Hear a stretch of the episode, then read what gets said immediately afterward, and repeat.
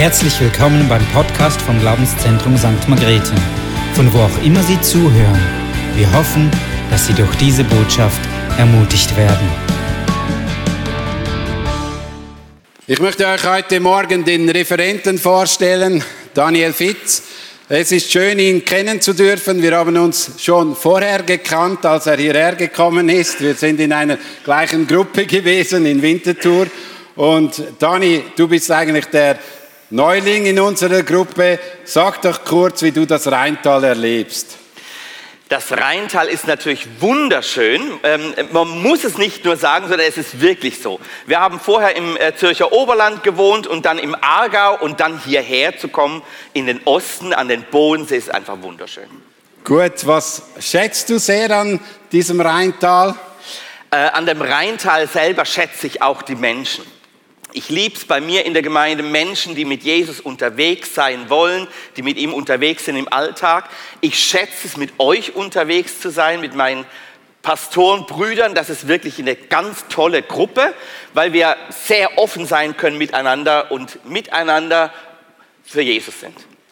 Das schätze ich auch an dir. Ich finde es so cool, dass du in die Gruppe gekommen bist. Du hast deine Tiefe reingebracht, indem dass du einfach offen und ehrlich auch von deiner Situation erzählst. Und das schätze ich an dir. Geben wir ihm einen fetten Applaus. Danke, Daniel.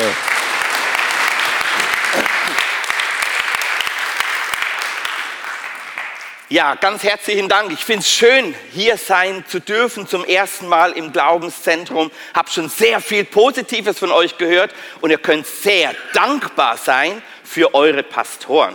Falls ihr bisher noch nicht dankbar wart, bitte ab heute dankbar sein für eure Pastoren. Das sind ganz, ganz tolle Männer. Genau, jetzt ist gerade mein Gerät ausgegangen. Ich schalte es gerade noch ein. Ich weiß nicht, wovon du begeistert bist. Wir können von ganz unterschiedlichen Sachen begeistert sein. Und Begeisterung steckt ja in der Regel an. Ich habe das erlebt vor über 20 Jahren, als meine Schwester sehr begeistert war von einem Thermomix. Ich weiß nicht, ob jemand Thermomix kennt oder vielleicht selber einen hat. Das ist so ein Küchengerät. Und sie war so begeistert, dass sie allen erzählt hat, ihr müsst das anschauen, ihr müsst selber mal etwas kochen damit. Und die Begeisterung ist übergeschwappt zu anderen. Viele haben sich so ein Gerät gekauft. Auch ich habe dann eins bekommen.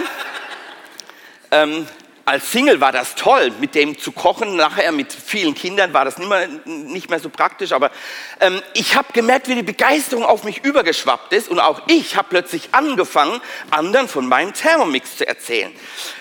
Genauso geht es vielleicht Leuten, die plötzlich verliebt sind.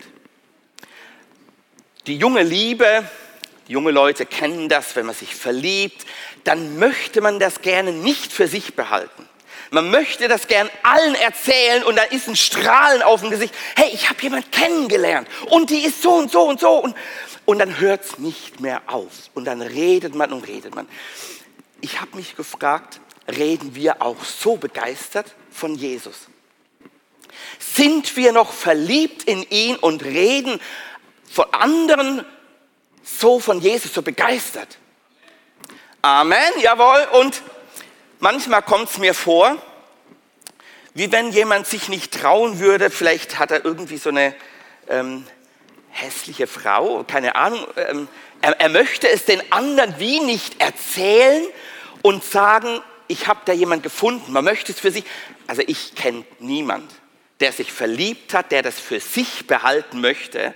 Wenn man sich verliebt, dann erzählt man das anderen weiter. Und so heißt heute auch, komm und sieh. Wir wollen hineinschauen im Bibeltext von jemandem, der Jesus kennengelernt hat, der begeistert ist von Jesus und das gerade auch anderen weitererzählt. Und dazu möchte ich euch einladen in Johannes Kapitel 1, ab dem Vers 43. Und ich werde in der Predigt so Stück für Stück davon vorlesen. Es fängt so an. Als Jesus am nächsten Tag nach Galiläa aufbrechen wollte, begegnete ihm Philippus. Folge mir nach, sagte Jesus zu ihm. Philippus stammte aus Bethsaida, der Stadt, aus der auch Andreas und Petrus kamen. ganz kurzer Satz eigentlich, folge mir nach, aber der hat eine große Bedeutung. Das war eine Lebensentscheidung jetzt, die angestanden hat für den Philippus. Für den Philippus hat sich sein Leben von jetzt auf nachher geändert. Jesus hat gesagt, komm in meine Nachfolge, werd mein Jünger. Und Philippus hat so wie viele andere auch alles stehen und liegen gelassen, ist Jesus nachgefolgt und hat ihn näher kennengelernt. Er war nah an Jesus dran. Jesus sagt einfach nur, folge mir nach. Und dann lernt er Jesus kennen. Und Jesus kennenlernen kann man ganz unterschiedlich.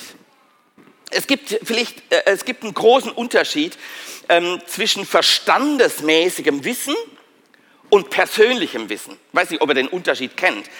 Ich will euch das an einem kurzen Beispiel erklären. Ich bin jetzt bald 20 Jahre mit meiner Frau verheiratet, der Andrea. Und nehmen wir an, ich hätte, bevor wir uns begegnet sind, ein Buch gesehen mit dem Titel Andrea, die außergewöhnliche Frau.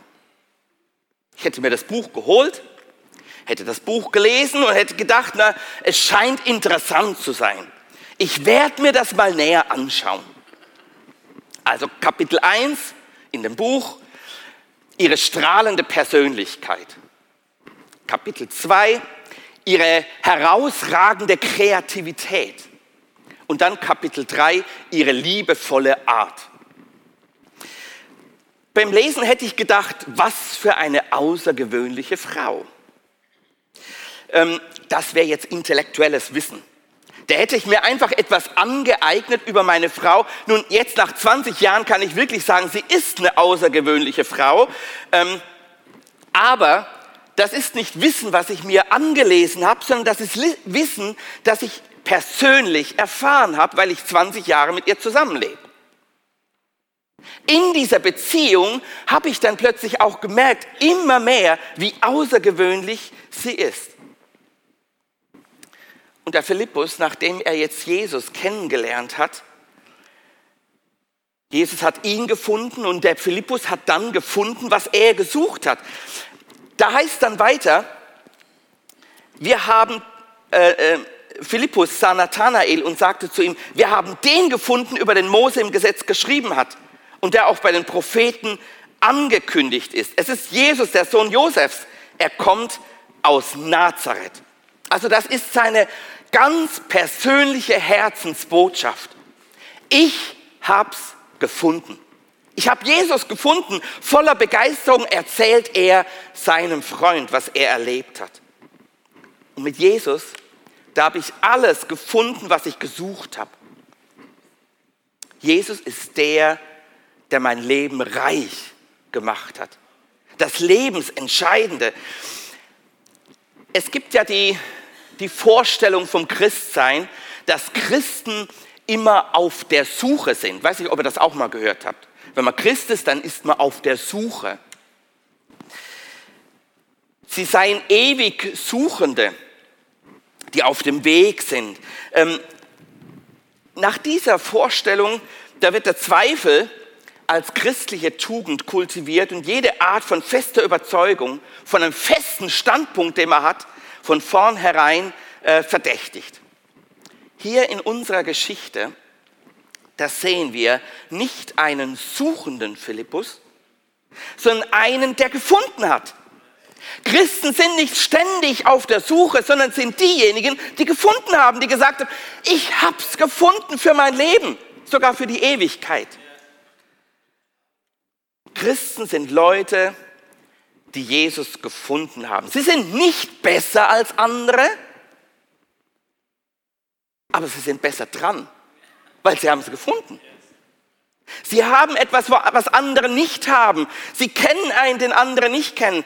Sie haben etwas zu bringen, was anderen fehlt. Und liebe Freunde, dem Rheintal fehlt Jesus. Das Rheintal braucht Jesus. Christsein ist eine feste und solide Sache.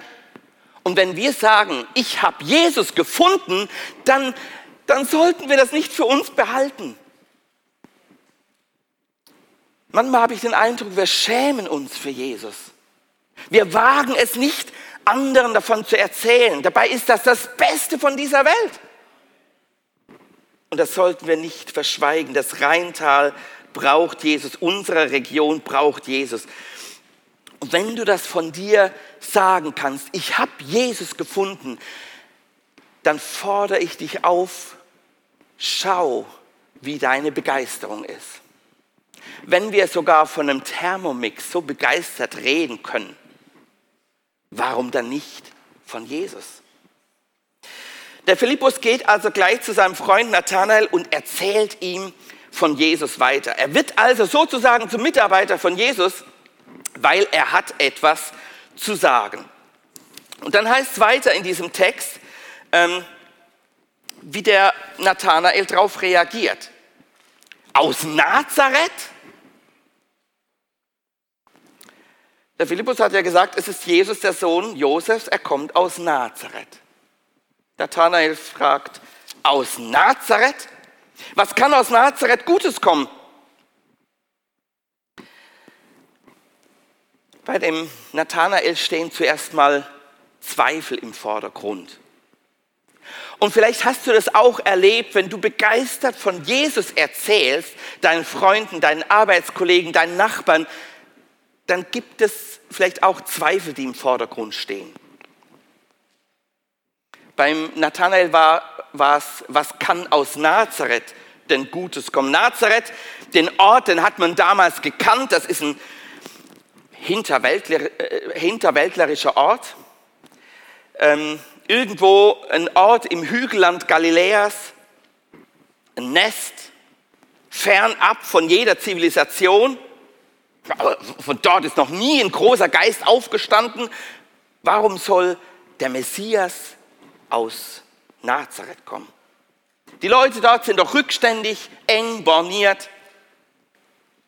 Die sind hoffnungslos veraltet und antiquiert.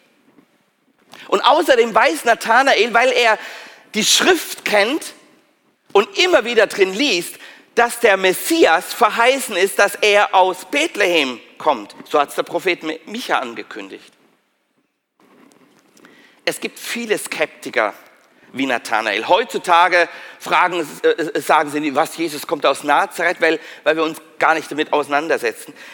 Eher andere Fragen, andere Skepsis. Vielleicht, wenn du begeistert von Jesus erzählst, dass sie denken, was kann denn von dieser Person denn schon Gutes kommen? Was kann denn aus dem Glaubenszentrum Gutes kommen? Was kann von den Frommen schon Gutes kommen? Es gibt viele Skeptiker. Und Skeptiker zu sein, ist nicht schlimm. Aber liebe Freunde, es hat keinen Sinn, mit Skeptikern anfangen zu diskutieren. Philippus hätte ihm jetzt ganz genau erklären können, vielleicht hat er es selber nicht gewusst, aber er hätte eigentlich erklären können, dass Jesus in Bethlehem geboren ist, nur aufgewachsen in Nazareth.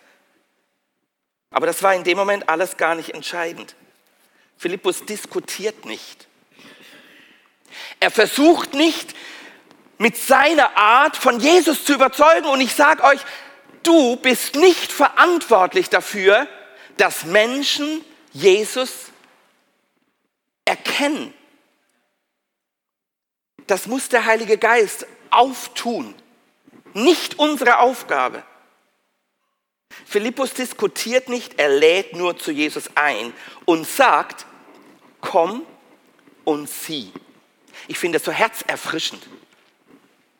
Wie der Philippus nicht versucht, irgendwie zu argumentieren und zu überzeugen, sondern, ey, ich habe ihn kennengelernt.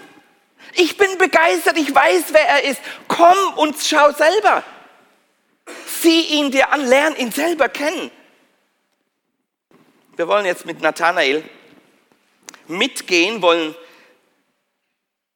kommen und sehen, was es eigentlich bei Jesus zu sehen gibt. Und ich möchte zwei Dinge erwähnen. Was gibt es bei Jesus zu sehen? Zuerst, komm und sieh, wie Jesus dich sieht und dann, wer Jesus ist. Also komm und sieh, wie Jesus dich sieht. Jesus sieht den Nathanael. Er sieht, wer der Nathanael ist. Und da lesen wir in Vers 47, als Jesus Nathanael kommen sah, sagte er, seht, da kommt ein wahrer Israelit, ein durch und durch aufrichtiger Mann. In Luther steht so, siehe, ein rechter Israelit, in dem kein Falsch ist. Also ein sehr aufrichtiger Mann, der versucht hat, das Richtige zu tun. Also hinter der skeptischen Fassade steckt ein aufrechter Charakter. Ein Mann, der es eigentlich ernst meint. Der konsequent ist in seinem Denken und Handeln. In den Worten von Jesus, da sehe ich zwei Dinge. Auf der einen Seite Anerkennung. Jesus verkennt mich nicht, sondern anerkennt mich so, wie ich bin. Jesus schätzt meine aufrichtigen Bemühungen, den Aufgaben gerecht zu werden, die mir gestellt werden. Ich sehe in den Worten von Jesus aber auch Annahme. Jesus nimmt an, so wie ich bin. Er verlangt von mir nicht irgendwelche Vorleistungen. Ich muss nicht beweisen, ich muss nicht zuerst leisten, sondern er nimmt mich an, so wie ich bin, für mich selbst.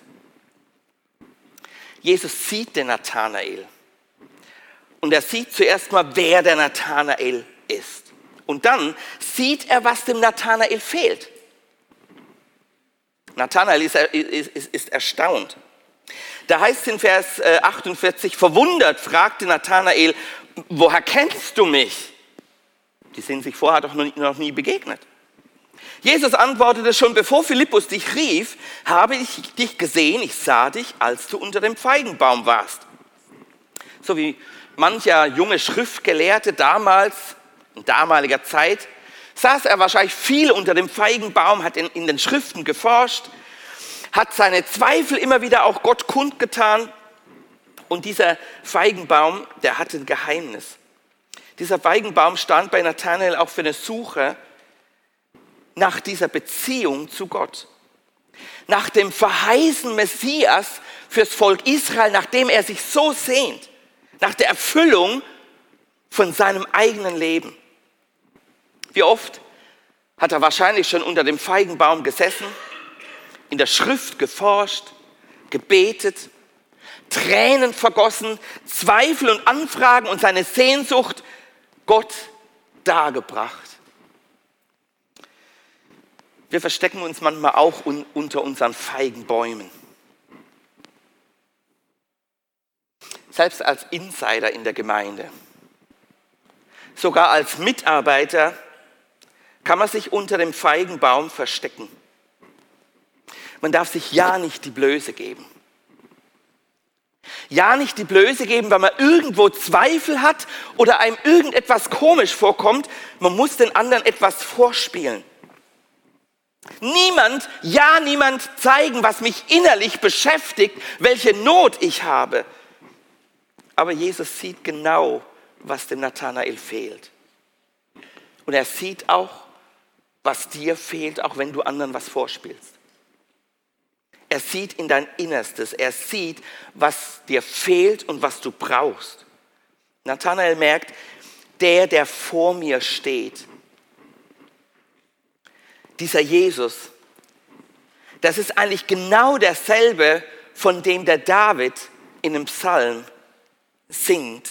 Und da heißt es, Herr, du erforschest mich und kennest mich. Ich sitze oder stehe auf, so weißt du es. Du kennst meine Gedanken von Ferne. Auch wenn du noch nicht nah an Jesus bist, wenn du noch keine Beziehung zu Jesus hast, Jesus kennt dich. Er weiß, was dich beschäftigt. Er kennt sogar deine Gedanken von Ferne. Und ich lade euch ein, komm und sieh, wie Jesus dich sieht. Jesus, der sieht den Nathanael, er sieht zuerst, wer der Nathanael ist und dann, was ihm fehlt. Und jetzt wollen wir auf das Zweite eingehen, komm und sieh, wer Jesus ist. Da heißt es im Vers 49, da rief Nathanael, Rabbi, du bist der Sohn Gottes, du bist der König von Israel.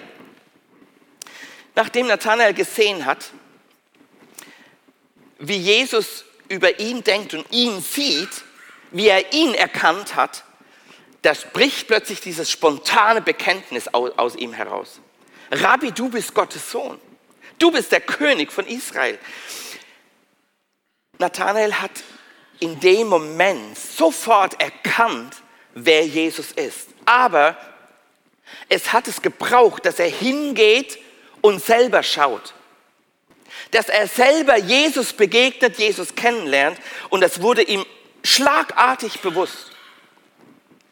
Auch dir kann schlagartig vieles bewusst werden in der direkten Beziehung zu Jesus, in der Begegnung mit Jesus. Nathanael hat gesehen, wer Jesus ist. Er erkannte etwas davon, wer Jesus sogar für ihn persönlich ist.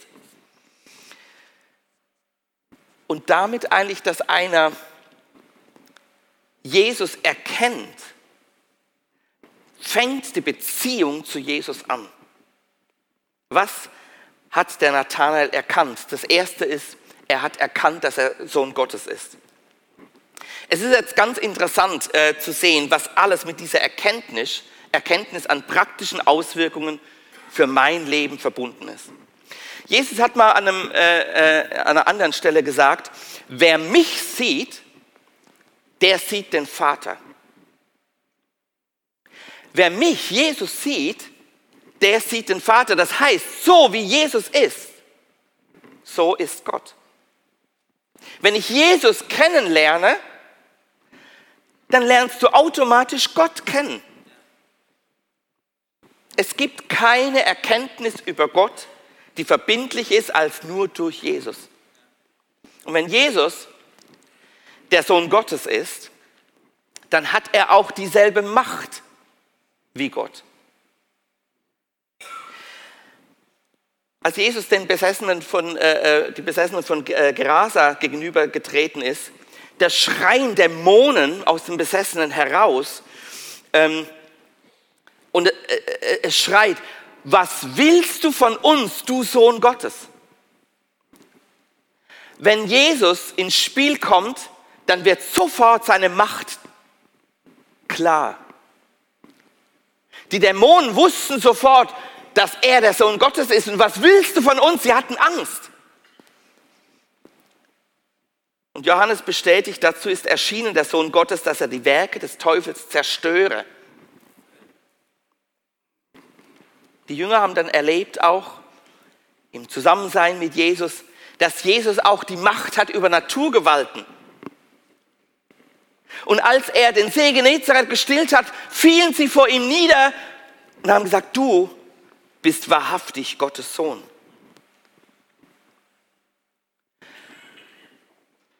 Das wirst du nur im Erleben mit Jesus, in der Begegnung mit Jesus erleben. Dazu genügt es nicht, sich einfach intellektuelles Wissen anzueignen, wer Jesus denn war als Person, die einmal gelebt hat, sondern du brauchst die persönliche Beziehung, um auch seine Macht in deinem Leben zu erfahren. Und Nathanael hat das erkannt. Jesus ist Gottes Sohn. Aber er hat auch erkannt, dass Jesus der König Israels ist. An verschiedenen Stellen der Bibel sehen wir,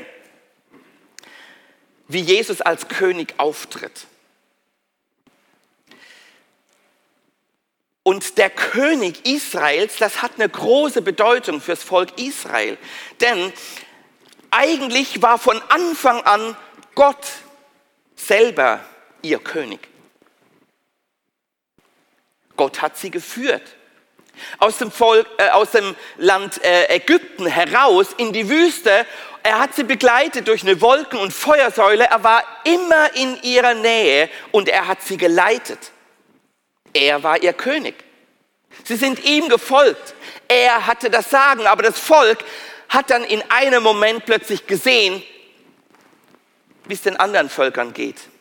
Die haben einen menschlichen König und dachten, es ist toll, es ist cool, dass man so einen König hat, den man sehen kann, anfassen kann, bejubeln kann, der im Krieg vorn weggeht. Und Gott hat gelitten und hat gesagt, warum braucht ihr keinen anderen König? Ich bin doch euer König. Aber das Volk Israel hat Gott keine Ruhe gelassen. Sie wollten den König.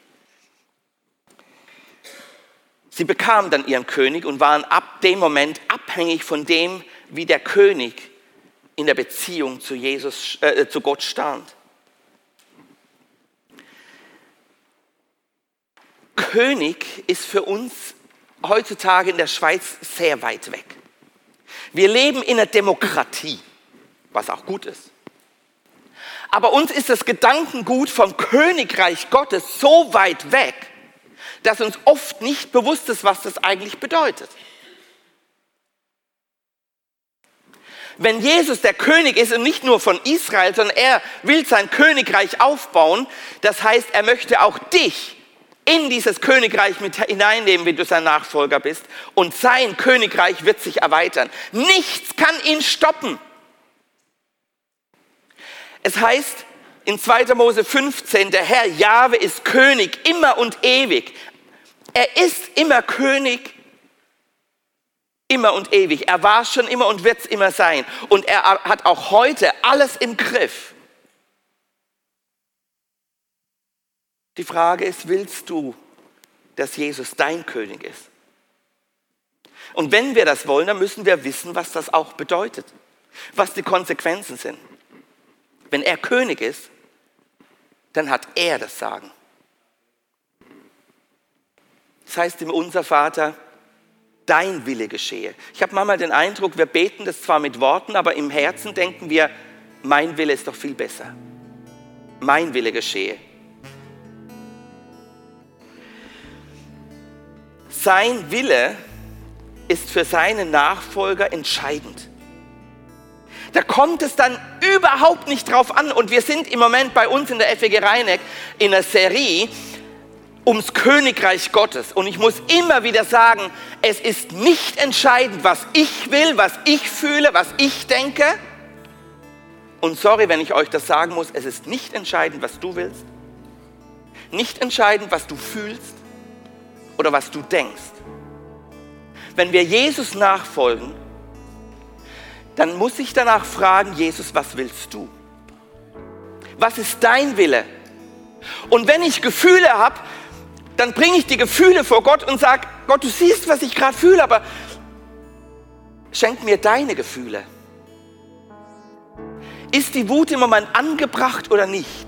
Ist die Enttäuschung angebracht oder nicht? Bestimm du mich mit deinen Gefühlen, bestimm du mich mit deinen Gedanken. Du bist unser König. Mir geht es um den König und sein Reich. Darf der König, und das ist eine sehr entscheidende Frage, die habe ich mir vor etlichen Monaten stellen müssen, darf der König mit mir alles machen? Darf dein König mit dir alles machen? Ich war, das ist ungefähr 3 Jahre her, war ich für 3,5 Monate krank. Ich konnte nicht mehr reden. Ich habe nur noch gehustet und das war gerade so ungefähr in der Anfang Corona-Zeit. Alle dachten Corona, wenn man so hustet, aber es war kein Corona. Ich konnte nicht mehr reden, konnte nicht mehr sprechen, habe nur noch ganz gebrochen.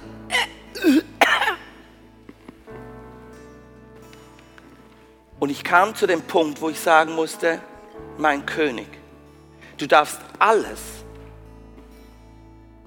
aber auch wirklich alles mit mir machen, wo du willst. Ich möchte für dich da sein und wenn du das auch willst, dann schenk mir die Stimme zurück. Aber wenn du mir die Stimme nimmst, dann ist es dein Wille und dann nur, damit du geehrt wirst. Darf dein König alles in deinem Leben? Wir haben einen tollen König, der dir nicht etwas nimmt, wo gut für dich wäre,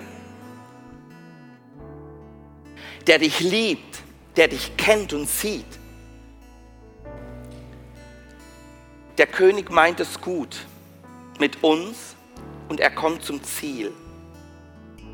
Komm und sieh, so hat es bei Philippus geheißen, dem Nathanael. Und ich lade dich ein, komm und sieh, wie Jesus ist, wie er über dich denkt, wer er ist.